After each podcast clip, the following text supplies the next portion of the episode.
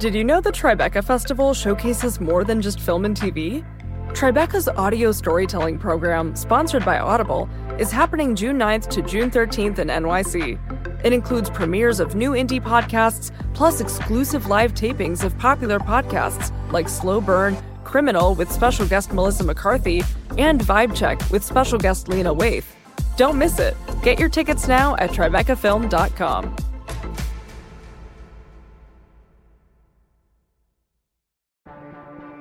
Get ready to laugh out loud at the Tribeca Festival, June 5th to June 16th in NYC. Experience hilarious talks, comedy specials, and feel good films with your fan favorite comedians like Hannah Einbinder, Judd Apatow, Neil Patrick Harris, Tig Notaro, and more. You have to be there. Get your tickets now at TribecaFilm.com. If we were to see a really large increase in government spending and it wasn't accompanied by taxes, that would put upward pressure on the economy and you'd see the Fed raising interest rates. And in fact, they'd raise it quite a lot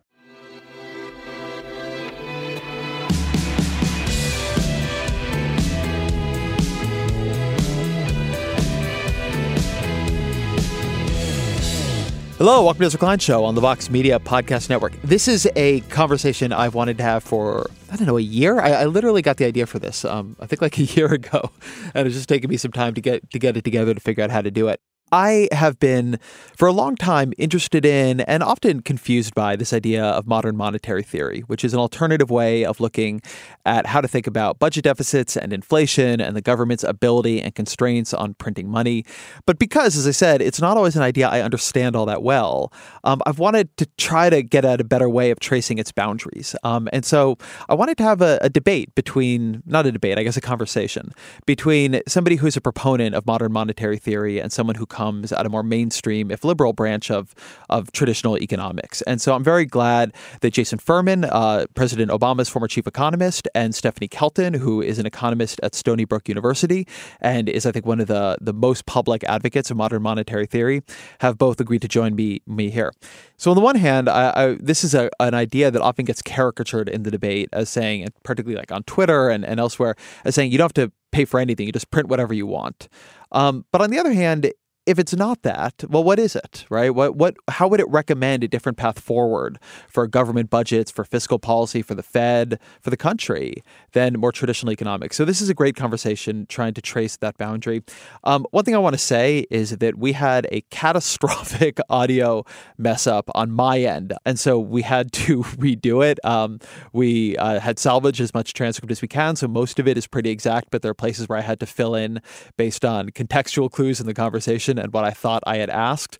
So if anything sounds a bit off, um, that that may be part of it. I've really done my best to have full fidelity to, to the original conversation, and I think I mostly have. But it is possible I have um, screwed something up somewhere along the way. Um, this was a quite unusual kind of technical failure. And if you had heard what it sounded like, you'll be glad I did not release that version of it. But I'm very grateful to, to Jason for being here, to Stephanie for being here. I think there's a lot of value in, in this conversation. It's a very weedsy one. Um, so it was a lot of fun for me. As always, my email is Ezra Klein Show at Vox.com, Ezra Klein Show at Vox.com. Here is Stephanie Kelton and Jason Furman.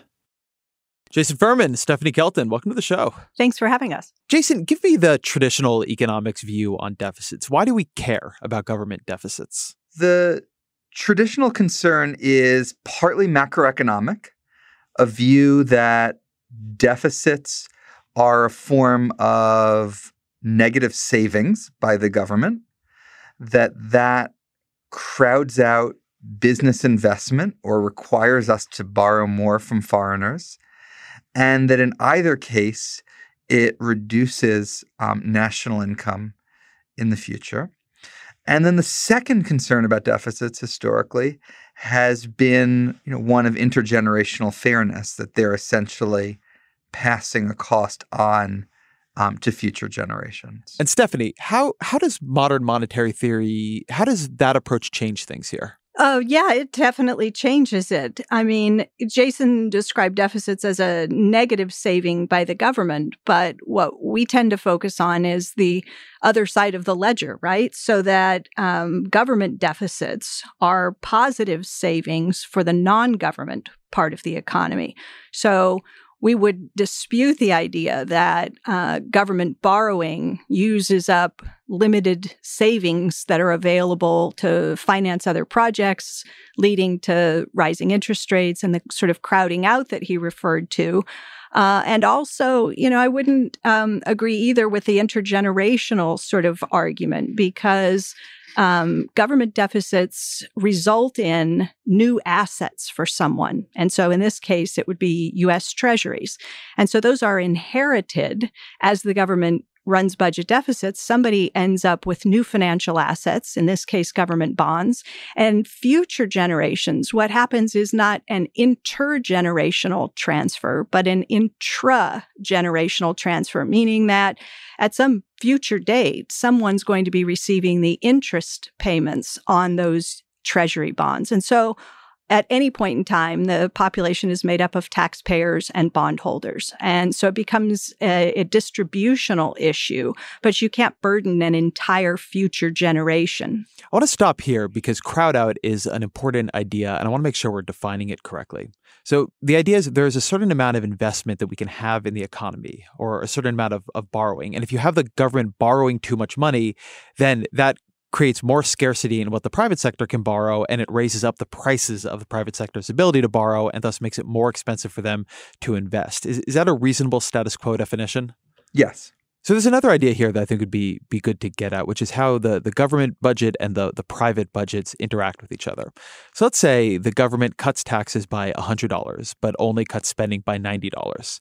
So there's $100 going into the economy, but they only paid um, for 90% of it. What what happens with that other $10? Like what what where does that money go and where did it come from? Well, somebody gets to keep the extra 10. So I think it might be a little more straightforward, Ezra, if we did it slightly differently for your listeners. And so let's do, yeah, let's let's just do instead. Let's suppose the government spends a hundred into the economy, but it only taxes 90 back out. Okay. So on the government's books, we record budget deficit and we say the government has engaged in deficit spending. It's minus 10 on the government's books. But if they put a 100 in, and they only take 90 back out, that of course leaves 10 somewhere in the economy for someone to hold. And so what that means is that the government's deficit is the non government's surplus to the penny, always. So I think the intuitive question then, Jason, is that somewhere $10 just got invented or created, um, which could have an effect on inflation or something, right? People intuitively think you can't just create money out of thin air, or eventually you're going to have a problem. So, so what happens to this ten dollars? How should we think about it, magnified however many times we actually do it across the economy? Yeah, let's let's say you're talking about um, establishing a new social security program, and you're going to pay out cash to senior citizens. You're going to tax working people the current generation of senior citizens, when you first set that program up, benefit because they get money out of it and they didn't pay anything into it. And then that cost of their benefit is effectively amortized and spread out over future generations. And that's an example of how you could benefit a generation today while hurting future generations that might be a good idea because you might think that generation needs it. You might be able to target it very well. Um, but you really can do intergenerational transfers. Now, if you built a road today, you might make our grandchildren, you know, even richer than they otherwise would have been. So I don't think a deficit by itself, you can look at it and say, you know, whether it's a burden on our grandchildren or a boon for our grandchildren, but it certainly can affect our grandchildren for better or for worse. So, Stephanie, help me understand some of how MMT might look at this. What happened? Is the danger here that the bill comes due and America can't pay it, or the danger here is inflation down the road? Like, what are what should we be worried about versus what we often are worried about?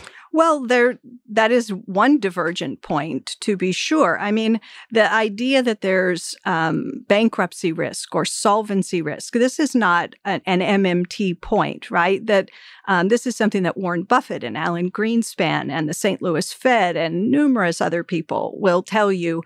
Uh, the risk of default for a country like the US, which is simply promising to make payments as they come due in a currency that it and it alone can create the US dollar.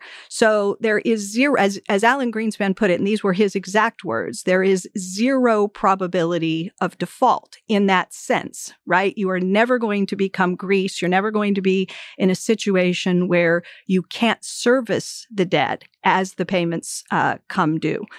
So that's a pretty big difference. Yeah. I don't think, I mean, I definitely, I don't think any economics textbook, standard economics textbook, places very little weight on the default problem. And I completely agree with you and completely agree with Alan Greenspan that, you know, the United States defaulting on its debt is an absurd notion. And in fact, you can look through history and look at countries that borrow in their own currency, that control their own monetary policy, um, and they don't default, and they don't default even when they have much more debt um, than we have. So I think that's something that sort of hear out in the popular discourse that you know, almost no economists would place very much weight on. But that's a problem, right? What the actual problem with deficits is does not get described well in the public sphere. I'm, I'm realizing this even just having done the research prep for this conversation, there's a lot of hand waving about why one might worry about deficits. They're just a word that means something bad. People don't really go downstream of what they're worried about all that often. So, Stephanie, what are the conditions under which deficits matter? And is is an understanding of when a deficit would create inflation or when it would create a problem is the boundaries of that condition really where MMT differs from traditional economics, or is it or is it somewhere else? Yeah. So we always make the point of saying that the risk of a deficit or of a debt that is too big is inflation. And so just to be clear, the national debt, what we refer to as the national debt, is nothing more than a historical record of all of the money that the government spent into the economy, did not tax back, that is currently being held saved in the form of US treasuries. That's what the national debt is. And so those are interest bearing safe assets, right? And so because they're interest bearing, that involves an interest payment and that interest becomes income to someone. And so what I would say is that the risk would be that at some future point, combined with all of the other spending that's being done in the economy, the interest spending adds too much pressure, right? And it becomes too much income t- chasing too few goods. In other words, uh, you get an inflation problem in part because some of that additional spending comes from the payment of interest. So inflation is the potential threat. Yeah. I mean, to some degree, this also is depending on how you're conducting your monetary policy. Right now, the Federal Reserve has a target of 2% inflation plus maximum employment if we were to see a really large increase in government spending and it wasn't accompanied by taxes, that would put upward pressure on the economy and you'd see the Fed raising interest rates. And in fact, they'd raise it quite a lot um, if they needed to in order to get inflation to 2% and keep the employment levels that they want to keep. If you had a different vision of the Fed, that the Fed was ignoring inflation entirely, then yes, that fiscal expansion could lead to inflation. But if you have monetary policy operating the way it has for decades now, um, the risk of fiscal policy in that case is not um, so much inflation and much more that in order to stop that inflation, you'd get those much higher interest rates with all the ramifications that would have um, for people you know, trying to buy homes or businesses to make investments. Yeah, but the way that the Fed has been conducting monetary policy for the last 30 years is a consistent downward trend in interest rates, right? I mean, there was a time when the Center on Budget and Policy Priorities, not all that long ago, was predicting that interest payments were going to rise to 15% of GDP by 2050 and that the debt to GDP ratio was going to go to 300%. I mean, these were actual forecasts, right? And what, what I would have said at the time is that interest payments of that size, because it's interest income, would affect the economy in s- ways that are not totally dissimilar from the mobilization of World War II. You'd end up getting to full employment long before you got close to the 300% debt to GDP ratio because GDP would explode. Yeah. Now, I mean, first of all, we as we started this show by asking me what I thought the traditional case against deficits is, um, that's a case I am based on the data today much less worried about. I'm more worried that we're not going to make the type of investments we need um, to move our economy forward.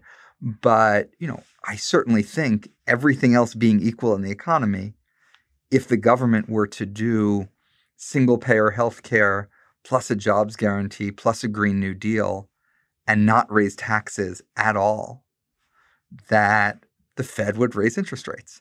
Um, I think that's something I'm probably about as confident as any proposition in economics.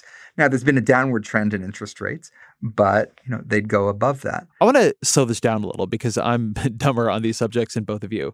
So, I guess my question, listening to this, is: Are we really now arguing? not so much about theories of when deficits matter, but but when the Fed should raise interest rates, and really like if their model of inflation is right.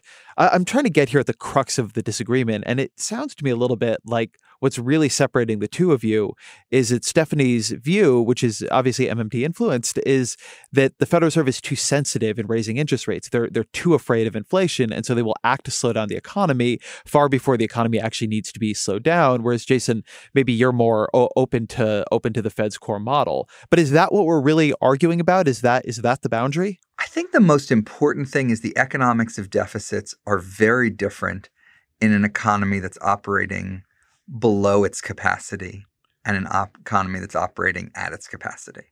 If an economy is operating below its capacity, it's in a recession, it's coming out of a recession, it has high un- unemployment, then you get the Keynesian effect of you run a deficit and a factory that wasn't operating before and a bunch of people that were unemployed before get paired up and you have this magic where the factories are running more, the people are working more, they're earning more, they're spending more, and it all fits together. And that can happen without a lot of pressure on inflation, without much higher interest rates. Um, there's then another situation, which is whether when your economy is at capacity. And there, if you try to spend more, um, it's going to start to put upward pressure on inflation. You'll get either the Fed responding or you'll get inflation rising. And so I think a really important question is how much of the time do we expect going forward the economy to be in this position of being below capacity, which was in for most of the last decade? Um, so it can be in for a very long period of time. Or do you think it'll be at capacity? My own argument is, you know, if you're making plans, I would assume starting five years from now, um, if you're going to do all your economic policies right, you're probably going to have your economy at capacity and should base your plans accordingly.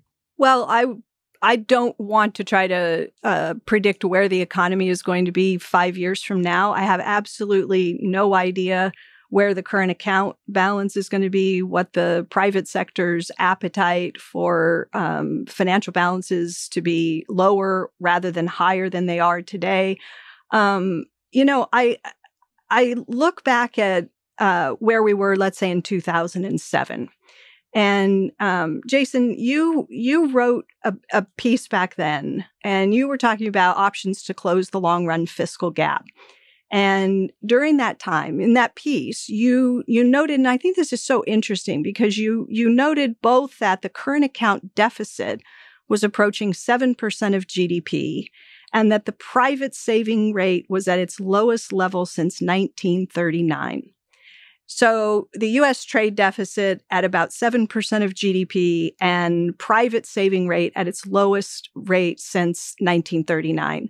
And so it's 2007, right? It's right before the wheels come off the US economy. And that was a time when Jason, you were worried that deficits need we needed deficit reduction. You wrote that one of the most important issues facing our nation at that time was the long run budget deficit.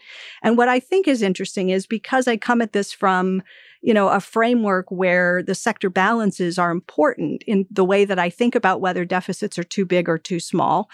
At that time, I was looking at where the deficit was and I was lamenting the fact that the deficit was way, way, way too small because the private savings balance had gone deeply into the red, right? Private uh, sector balances were negative for the first time in generations. And so I viewed that as a real problem. Right. And I'm you have read my 2007 um, whatever it was more recently than I have. Um, you know, in January 2008, um, I was out there very actively calling for fiscal stimulus um, about nine or 10 months before a recession was called. The time, other very conventional economists like Marty Feldstein and Larry Summers, um, two of my colleagues here at Harvard, were also calling for fiscal stimulus. And it's based on the idea that as an economy slipping into recession, the problem is that the deficit is too small, um, not that the deficit is too large. The International Monetary Fund, when they evaluated the US economy every year that I was in the White House, they complained that the United States was cutting its deficit too quickly. The IMF was asking the United States to not do the amount of deficit reduction it was doing. So I think there's an awful lot in pretty conventional economics that says if your economy is operating below capacity, you want a fiscal expansion. Um, to get back to the predicting, though, I certainly can't predict five years into the future. But if we were to do, again, I, I think we should have in our heads, you know, we want to do single payer, a jobs guarantee, and a Green New Deal. Let's say that costs collectively um, 10% of GDP. So it'd be about 50% more than the federal government is spending now. And you're asking Congress to pass a law that would have all three of those in place permanently. Are you going to ask Congress to do something else at the same time um, in terms of revenue? To answer that question, you need a prediction five years from now. To say it doesn't need to do anything on revenue, that itself is making a prediction about five years from now. I think to predict we're going to still be in a deep recession five years in the future when you're spending that much is probably not the best basis for making a policy like that.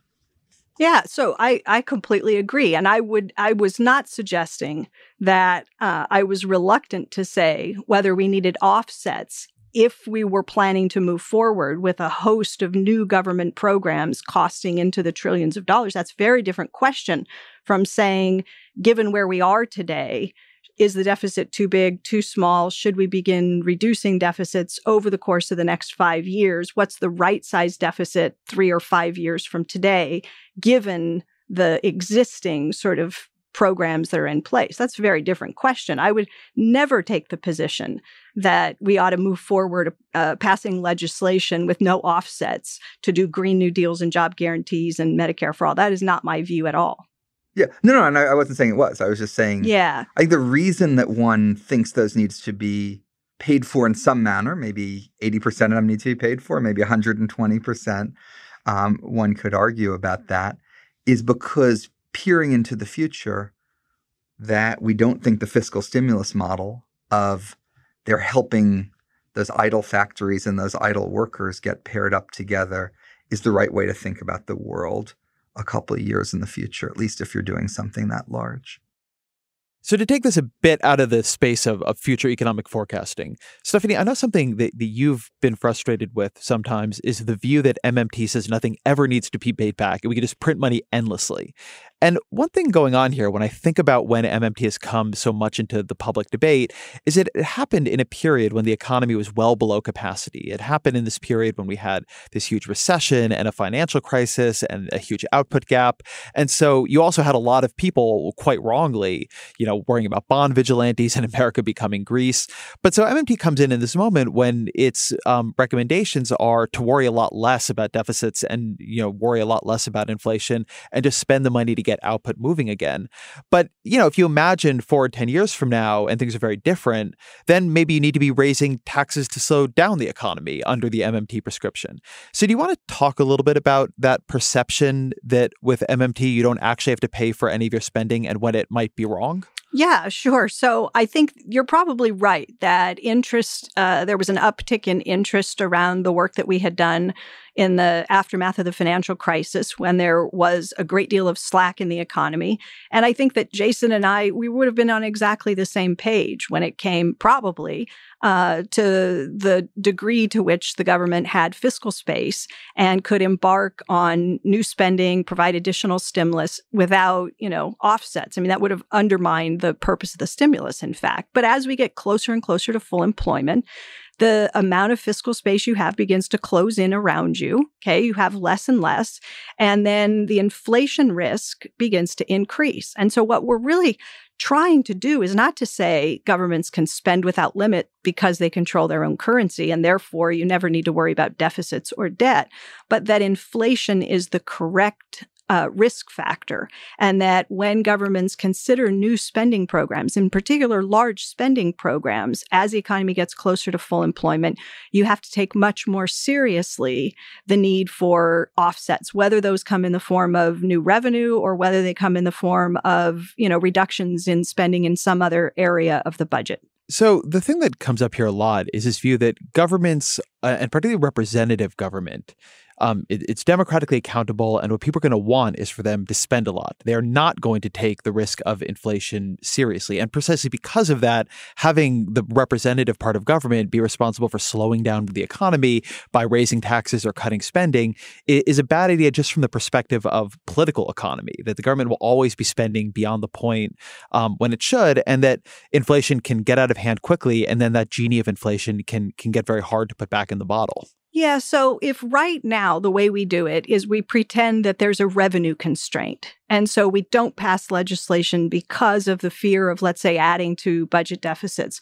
And so we get uh, infrastructure crumbling around us. We get, you know, problems that aren't solved that we could be solving. And so we get a more lackluster, we don't invest in R&D. We don't uh, put money in education that we should be putting in education to promote longer run growth. So we get a less dynamic, slower growing economy because of those fears. And I guess the question is if we replace the revenue constraint with an inflation constraint, does that cause members of Congress to now vote more liberally. And by that, I mean, you know, with less fear about expanding budget deficits because we've removed the perception that uh, there's a revenue constraint that's binding.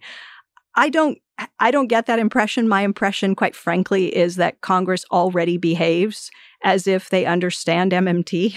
I mean, you know, there were plenty of people warning. And when it comes to defense spending, everybody in Congress is an MMT or virtually all of them. Uh, when we came to the tax cuts, I mean, you know, most economists in 2017 were warning uh, against the passage. At least, you know, uh, those of us, you know, many on the left were warning that the U.S. couldn't afford deficit increasing tax cuts, that deficits matter again, that this was going to lead, if we pass these, now we know close to $2 trillion in tax cuts, that this was going to have all of the usual negative effects because we're no longer in a liquidity trap and we're close to full employment. And if we push forward with an increase in deficit spending of this magnitude, this close to full employment, then we run the risks of all of the negative things happening. And of course, Congress did it anyway. So, uh, and and I might add, we're waiting to find the negative effects of all of that additional deficit spending. They just didn't happen. But I I guess I just don't believe that Congress restrains itself because uh, it, it fears anything, and that inflation and inflation constraint would change that. Jason, you've been in those meetings um, with members of Congress as um, a, a policymaker at the White House. And I'm curious if the way Stephanie describes how Congress sees those constraints, what those constraints are treated like in the political system, accords to your experience. Yeah, I think they have um, unduly constrained it. You know, if you look at most political economy models from a decade ago, they'd be exactly as you described them, Ezra, that you were afraid that politicians, you know, want inflation so you hand it over to the central bank that can be independent and you know be a little bit more of a sourpuss than you know Congress would have been willing to be. Um, but then you look at the last decade and you saw Congress, Republicans in Congress, constantly telling the Fed to be even more contractionary. You know, the opposite of what those models said, and the Fed used its independence to be more expansionary um, than Congress wanted it to be. Um, and then you look at the fiscal side, and you have the IMF lecturing the United States not to cut its deficits very much, and Congress, you know, to some degree in both parties, actively engaged in reducing deficits at a time when the unemployment rate was still eight or nine percent. So I think we have, you know, too much of a contractionary bias built into our political system. I think a lot of that is grounded in sort of inaccurate views and understanding, um, you know, of, of economics and trying to get people to understand yeah, you know, deficits have costs and benefits, but the costs aren't nearly as large as you think, and you need to balance those against the benefits. If you're giving large corporate tax cuts that are poorly designed, the benefits are probably not going to outweigh the costs. If you're doing, you know, a great infrastructure program, um, you know, the costs, the benefits may well outweigh the costs. And so I think it's a, you know, complicated thing, but no one, no one wants that complexity. So I'm getting a huge amount out of this conversation, but I'm going to be honest, I'm not sure I fully understand still where your theories diverge, at least in what they would recommend. So so let me try something unusual here. Let me ask you to describe a theory that you feel your framework would recommend the other person in their framework would would disagree with. So, you know, to describe a, a hypothetical thing that could happen where Stephanie MMT would have you go one way and and maybe Jason's view of the world would have him go the other or Jason vice versa for you. Could we try that and and, and Stephanie beginning with you? Well, I mean, I guess I would say that you know, I think that Jason is more concerned with the ratio of public debt to GDP and that he thinks of it as a, a proper target of policy. And so what what I've read of him uh, recently, as early as you know, as recently as just last year, is an argument that government ought to begin to turn, or even in January of this year, uh, turn its attention to beginning to reduce budget deficits modestly and, and uh, slowly over time, but with the aim of targeting a, a debt to GDP ratio where there's a belief that it's on an unsustainable trajectory now. And so we've got to do something to bend that ratio down.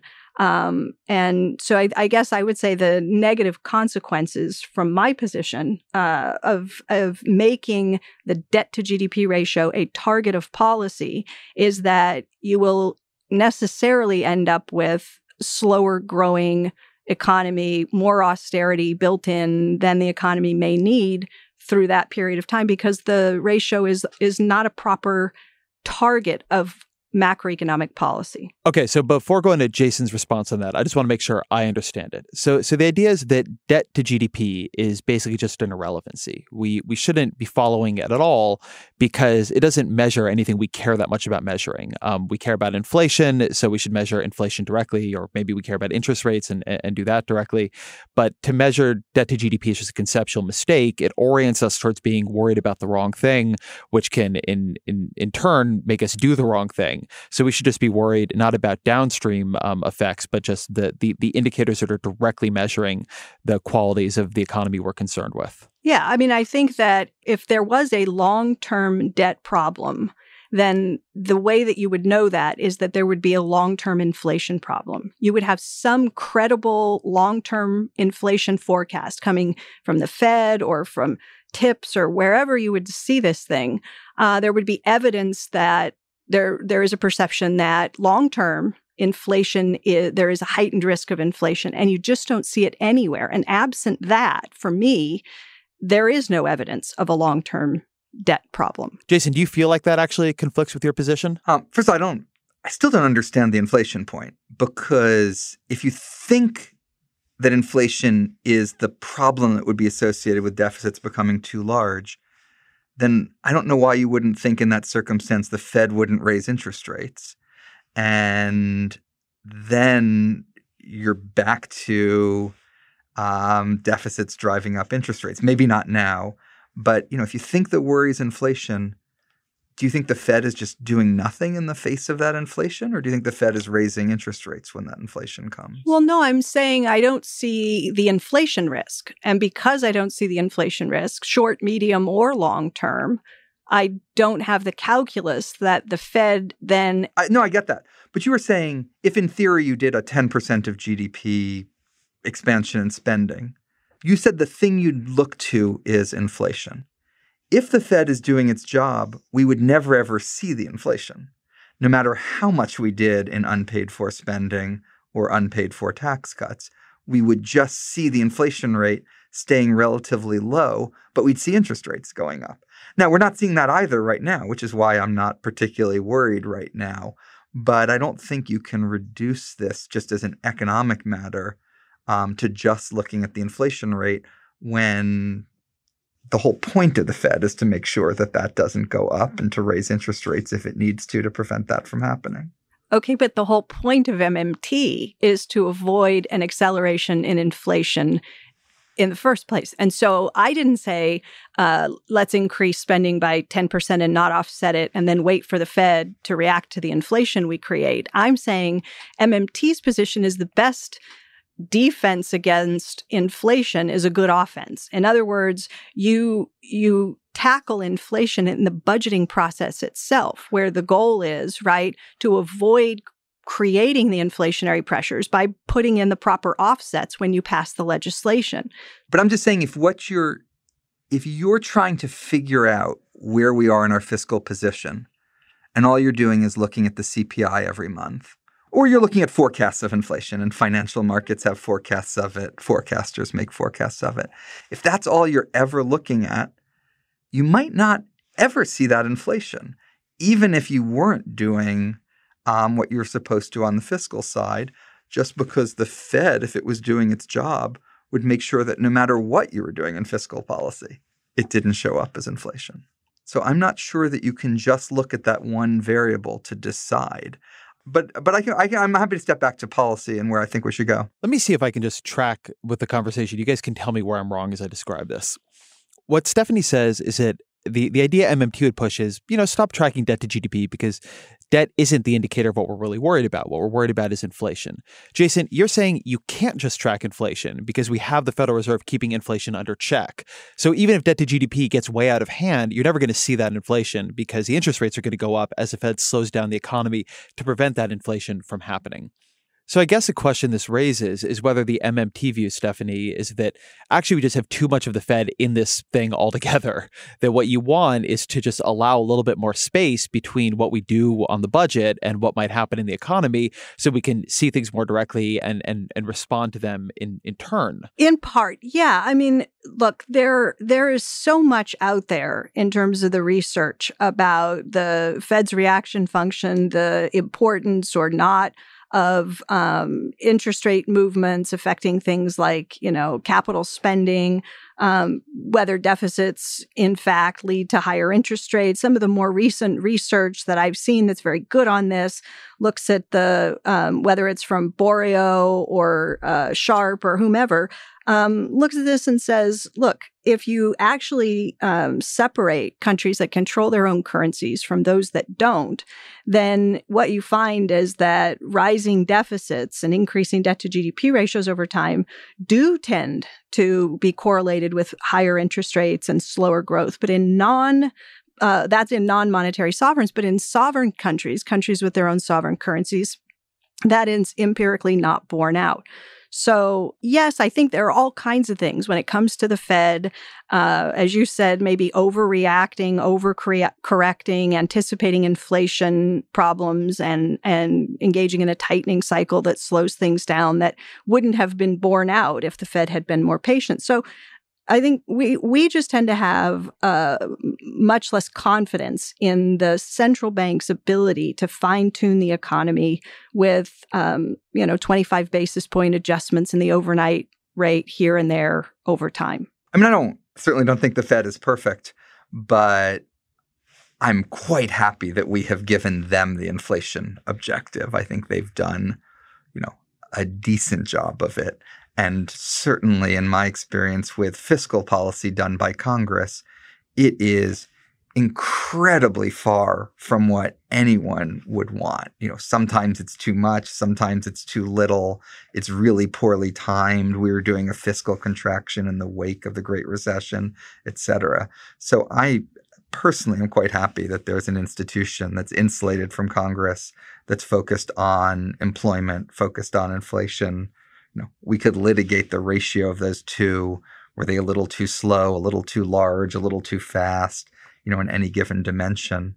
But I've never seen anything as massive as the errors that you routinely see Congress making um, when they do fiscal policy. So I guess this gets back to a question I'd, I'd asked earlier, which is are we really arguing here about the role of the Fed? Are we really saying that the Fed is is too aggressive in the economy or too present in the economy? And what we really need is a little bit more space so the government can make decisions and we can make these investments and then actually see what is happening with inflation be, before we act on it. That the the the problem is with the Fed stepping into the middle and very aggressively raising interest rates to keep inflation from happening, we're not being able to to see the results of our own actions and then make these calculations in a real time way. You know, I confess I sometimes have a hard time understanding because if you think that um, you do too much of a fiscal expansion in an economy that's at capacity, that that causes a problem that shows up somewhere.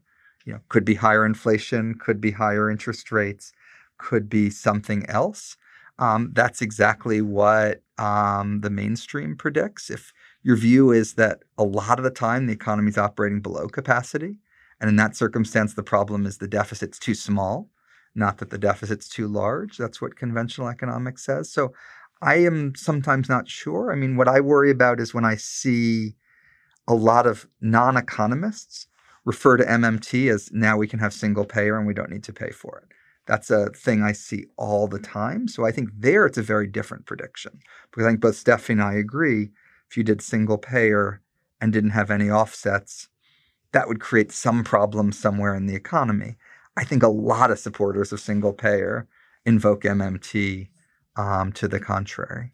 So, if the view of MMT, Stephanie, isn't just that deficits don't matter, what what does it help you see? How would it change the budgeting process? How does it change the way you, analyze the issue? Sort of what is what is a more complex version of how MMT changes the way you see some of these uh, like tangible issues in the world? Well, okay. So, one thing I would say is, you know, we would like to see the federal budgeting process approached differently. We would like to see um, decisions taken with an eye to the inflation risk as opposed to thinking that there's a problem inherent inherent in adding to deficits per se. Um, so that's a big thing. Look, we have made some pretty major calls over the course of the last couple of decades that many, many other economists miss. We, when the Clinton surpluses, when those budgets were in surplus, it was the MMT crowd um, almost exclusively that was warning that the Clinton surpluses were dangerous and unsustainable precisely because they came at the expense of private sector indebtedness. We were among a small group saying, for example, that the euro, there was a problem with the way the Maastricht Treaty was drafted and the way the euro was going to be introduced that was going to lead to debt crises. We specifically laid out the risks associated with that. The idea that rising deficits push interest rates up. This was one of my earliest publications showing that we've got we've got this exactly backwards that deficits tend to push interest rates down not up on QE. We were among a small group that argued that QE was not going to be inflationary because it's an asset swap when it came to the stimulus, when it came to Japan and the risks of default, the uh, fiscal space for the Trump tax cuts. I mean, again and again, for the various reasons, but mostly because of the analytical framework that we use that incorporates not just Abba Lerner, but Wynne Godley and the work of Hyman Minsky and others, that I think we keep getting the big stuff right. That's great that every one of those was right. Most of those didn't require a new theory. Just to take a few of them, the Maastricht targets for the single European currency in terms of debt and deficits Paul Krugman was very against that using very conventional economics, as were, I'd say, probably the majority of the macroeconomists, or at least the ones, you know, I hang out with. Um, almost none of the economists that I spend any time with were worried about QE causing inflation. And, you know, on something like the Trump tax cuts, I think this is sort of a good example. There were people who said the sky would fall that was a ridiculous view to have. I published a paper saying I predicted that the Trump tax cuts would result in interest rates being 14 basis points higher. So that's instead of being 2.8, they'd be 2.94. I said that has, you know, not a big cost, but a bit of a cost, and that that cost wasn't worth it for a really poorly designed tax cut. I don't think there's anything in the data that refutes um, my belief that it raised interest rates by 14 basis points. Um, I'm not saying it proves it either, um, but you can't say, oh, you know, there wasn't skyrocketing interest rates, therefore a prediction of a modest increase in interest rates was wrong. And I think that's where a lot of this is on the deficit. It's not, you know, the people who make the sky is falling predictions on any of this stuff are not economists and they're not grounded in economics. The people doing things grounded in economics think, you know, deficits have a small cost associated with them. And then you look at what the money is spent on and figure out, you know, is it a benefit or, or is it a cost? Let, so, let me push you a bit on that. Actually, I'm sorry, Stephanie. Do you, do you want to respond? Well, I was just going to say on the on the euro, it was never the three percent deficit uh, limit or the sixty percent debt to GDP limit. That was never the reason that we objected to the Maastricht Treaty. Treaty. It was always that the problems would arise specifically because when countries gave up their sovereign currencies and adopted the euro, they were introducing uh, default risk, which financial markets were going to eventually figure out and price in. And so it, it didn't have anything to do with saying you got to keep your deficits at 3%. And we said, oh, that's too low. It should be five or it should be six. And, and on the uh, Trump stuff, on the tax cuts, um, my argument wasn't about interest rates. It was, you know, it was more like things like this, like the letter that, uh, you know, you, Jason, and a few of the other past CEA chairs wrote in 2018, warning about the risks of, you know, increasing deficits. And in that letter, you say that it's a ch- it will be a challenge for the ability of the government to provide its citizen to provide for its citizens and to respond to recessions and emergencies. That's the kind of thing that I think given where the deficit is today, there are people who believe that this has curtailed the ability of a future Congress to respond forcefully if there's a downturn or another type of emergency. And my position is that it, it has done no such thing. Oh, my, yeah. And I mean, what I think about that, and I've written this in a, about 100 places, is I think there is zero reason to think we do not have fiscal space to respond to the next recession. Even if our debt gets higher and there's a recession, absolutely we can do a fiscal expansion. In fact, the higher your debt is, the more you can afford not to do a fiscal expansion in the face of a recession because the bigger your debt is, the more your growth rate matters for your debt um, dynamics. My worry is a political one, though that Congress may not see it that way in the future. So I think we have economic space to respond to a future recession. I do worry about how whether we have political space.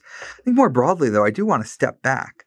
Fiscal policy isn't primarily about targeting a debt, targeting a deficit, targeting an inflation rate, targeting an interest rate. Fiscal policy should be about the type of society we want to have. Are we providing health care? Are we building infrastructure? Are we supporting education? You know, what are we doing about the distribution of income? And so where I'd start in fiscal policy is what do you want to do? And then, you know, at some point you're going to have to pay for that in some manner. Maybe not right away, maybe not every dollar. And then the question is, what direction do we want to go? I think we want to go the direction a little bit more of where you know, a lot of European countries are. They have higher spending than us on a lot of those things, and they have higher taxes um, than us.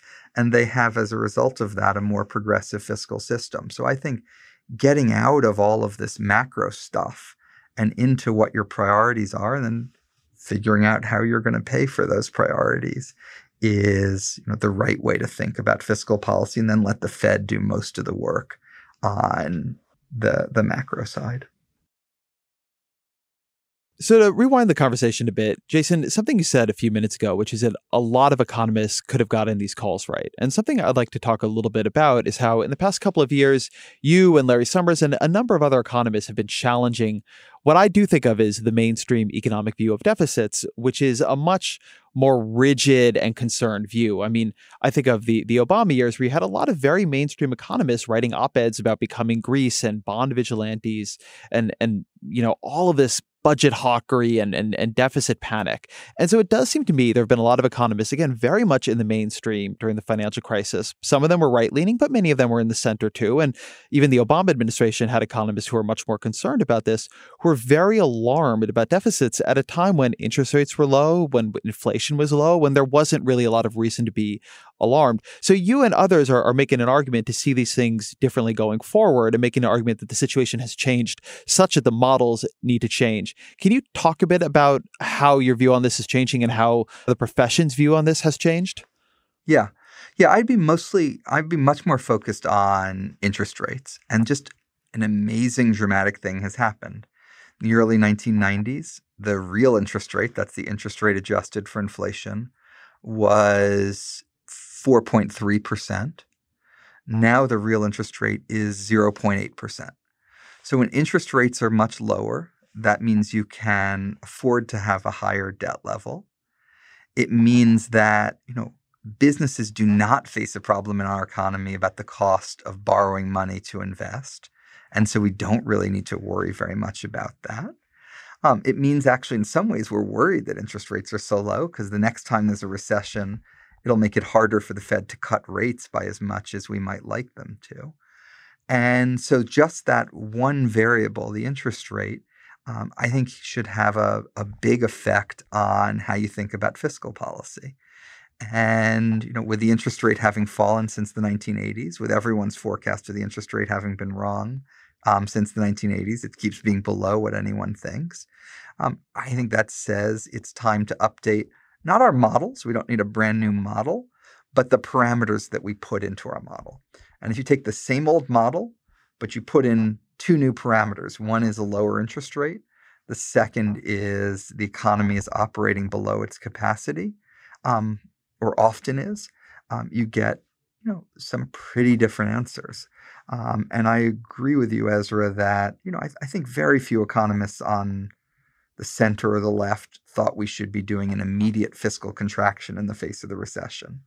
But um, I think a lot of them were too worried about you know fiscal contraction 5 10 15 years into the future even and when you take the same old model put in the new parameters i think that gives you different answers so, something you've said to me before, and that I think you're gesturing at here, is that there's one way of looking at the model, which is the model was always wrong. There was always this huge flaw in the model and how it thought about deficits. And another way of looking at the model is that the model was right for a time. And now, as our time has changed, as the underlying fundamentals of the economy have changed, the model needs to change too. And, and you've made the point that you think it's the latter. You think the model wasn't always wrong, but things have changed. And so now we need to, to, to update our models. So, can you talk a little bit about the ways in which you think the economy has changed? Change such that we need to be looking at it fundamentally differently? Yeah, I think there are very few in fiscal policy timeless truths that you could just go into a cave and infer the right fiscal policy. I think you have to be looking at the data um, and looking at the world. And in particular, right now, the world is awash in savings. Partly that's because you have a lot of inequality and high income people um, spend a lot, but they don't spend uh, nearly as much as they make, so they save more. You have countries like China that um, are saving huge amounts. Um, in part, businesses don't want to invest as much as they used to because you can build a huge business entirely, um, you know, in the cloud with intangible capital and the like, um, not the big heavy factories of before. And you know some other factors as well. And I think those types of changes, which have built gradually over time, have meant that um, you know we don't have much of a problem with savings right now. And so if the government's doing some negative savings in the form of a budget deficit, that's going to be less of a problem than you know if the government had done that 20 or 30 years ago that gets at something, Stephanie, that I wanted to get at on the MMT side too. Um, to your point about debt to GDP being the wrong indicator, one can imagine 15 or 20 years from now where the debt to GDP ratio is 40%, which a lot of budget hawks would be thrilled by, but the MMT theory or the MMT way of looking at where the economy is there. The economy is running too hot. And even though the debt to GDP ratio is pretty low, we need to be raising uh, taxes or cutting spending to slow the economy down. And so, in fact, MMT is uh, recommending a more contractionary fiscal policy than this kind of traditional budget hawk economics is. Um, that, that is theoretically possible, right? Well, MMT would say that the purpose is always, you know, to try to balance the risks of any additional spending the benefits of any additional spending against the risks of inflation. And so, sure, there, there's nothing in MMT that says that the right budget outcome is always a budget deficit. Balanced budgets might be the right budget outcome because you might need to allow the budget to move into balance to get the right macroeconomic conditions to maintain full employment and low inflation.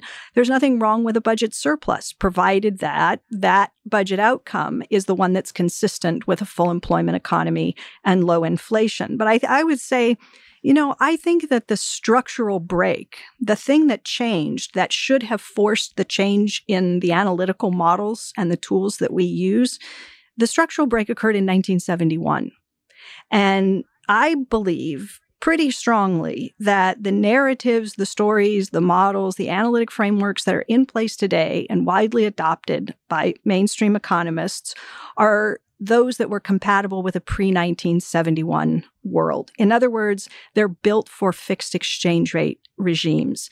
And we don't have a fixed exchange rate regime. And I think that it's because MMT begins with that recognition that we we are no longer the dollar is no longer tethered to gold. We don't have a fixed exchange rate. We have a floating currency. That changes the way the interest rate works. Instead of the interest rate being an endogenous variable, it becomes an exogenous policy variable and it becomes important when we talk about debt sustainability and dynamics and that sort of a thing. Um, and, and a whole range of other things sort of fall out of that recognition that the currency, the monetary regime underwent this fundamental change. And we just didn't really update the narratives and the models um, as we should have. I think that, definitely, I think that frankly borders slightly on slander of a large portion of the economics profession. Um, there have been models going back to Mundell and Fleming that you can assume fixed exchange rates, you can assume flexible exchange rates, and in those two cases, you get different relationships between monetary policy deficits and interest rates. You know, those have been updated by people like Maury Obstfeld and Paul Krugman. Um, so I think that's just a, a real complete mischaracterization um, of, of economics. I mean, I just I, I don't want to go on about this, but all right, I'm a bit less interested in the in the economic models debate because I don't think we'll be able to solve that one here. But let me ask a more tangible question to help bring this to a close. If Democrats win in 2020 and the 2020 economy looks very much the way it does now, and so you have I don't know President Bernie Sanders wants to do single payer health care and it's going to cost 20 trillion dollars. Recognizing cost is tricky here, and a lot of this will be off budget, off government budget spending coming onto the government budget. Does all 20 trillion needs to be paid for?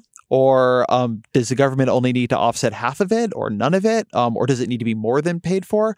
I'm curious what both of you would recommend if President Sanders were coming in, and, and Stephanie, I know you've worked with him before, if he were coming to you and saying, do I offset this plan or not? Is responsible economic thing to do to pay for my single payer plan or to leave all or some of it unpaid for? Oh, I'd tell him, give me a team of economists in about six months and I'll let you know.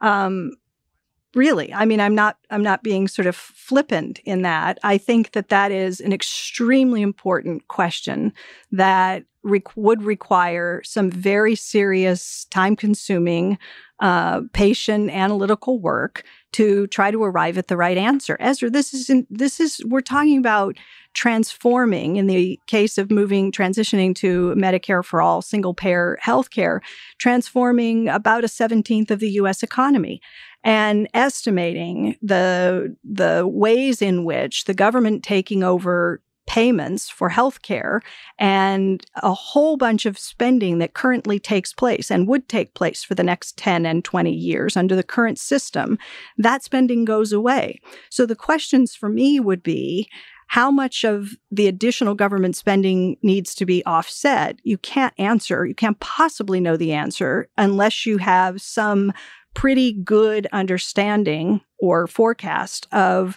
how much of the current spending that would have taken place is going to go away because that then is creating, in a sense, an offset for the new government spending. So I think it's a super important and very complicated question. I don't know the answer to it, but I would back into the question. Does it need to be offset 50%, 80%, 100%? I seriously doubt the answer is 100% um, because the estimates that we've seen from some of the early studies suggest that transitioning to Medicare for all is going to save something like $2 trillion over the next 10 years.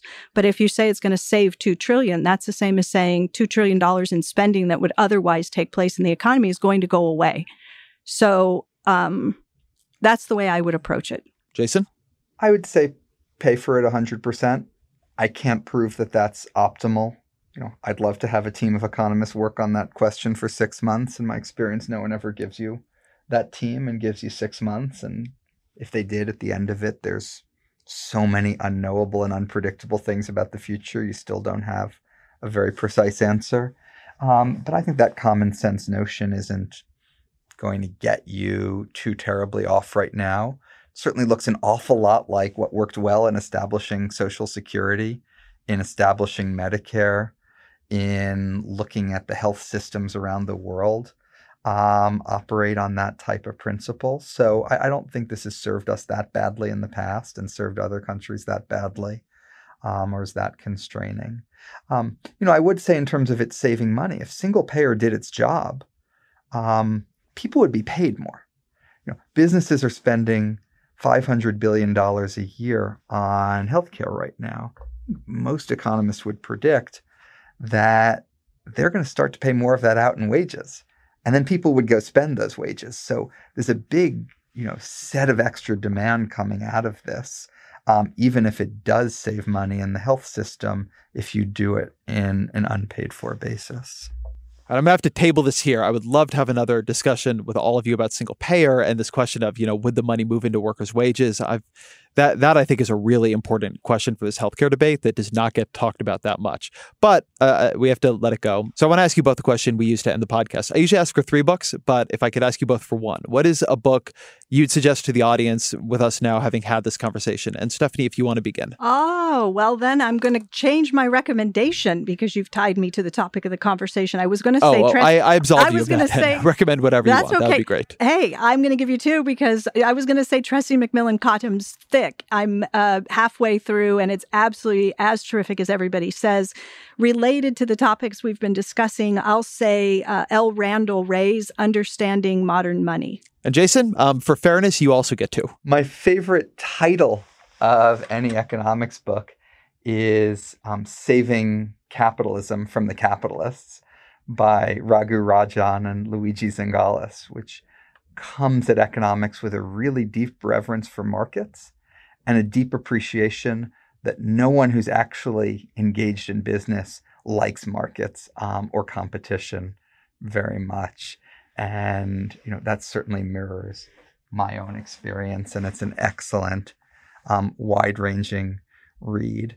Um, the second one, um, uh, which I just reread, is *The Worldly Philosophers* by Robert Heilbroner, that gives you a tour of economics from Adam Smith through Joseph Schumpeter, and you know puts economics in the tradition that I think is an important part of it of worldly philosophy that combines politics, sociology, history, psychology, and economics. I think it's good the way it's practiced today, which is in a more narrow technocratic manner, but having that broader perspective in the back of your head. Um, plus, it's a great read. Jason Furman, Stephanie Kelton, thank you both very much. Thanks, Ezra. Thank you. All right. Thank you to Jason and Stephanie for being here. Thank you to all of you for being here and, and being with me through that very weedsy debate about modern monetary theory. I guess I shouldn't call it a debate. That was a is a conversation. Um, I want to make sure this isn't just seen as like a like a who won exercise because my view in this and, and in a lot of these kinds of things is uh, the the you know, there's there's truth on all sides of it, and there's something to learn. So I don't want to just be like, who won? That would be a bummer of a way to to see the response to this. Um, thank you to Topher Ruth at Berkeley, um, who did a lot of work to try to help us salvage the audio after it didn't work. To my producer, Jeff Geld, um, who also did a lot of work on this one. This one took a little bit more energy to put out than it normally does. But that said, it was a pleasure to put out, and the Ezra Klein Show will be back in a couple of days.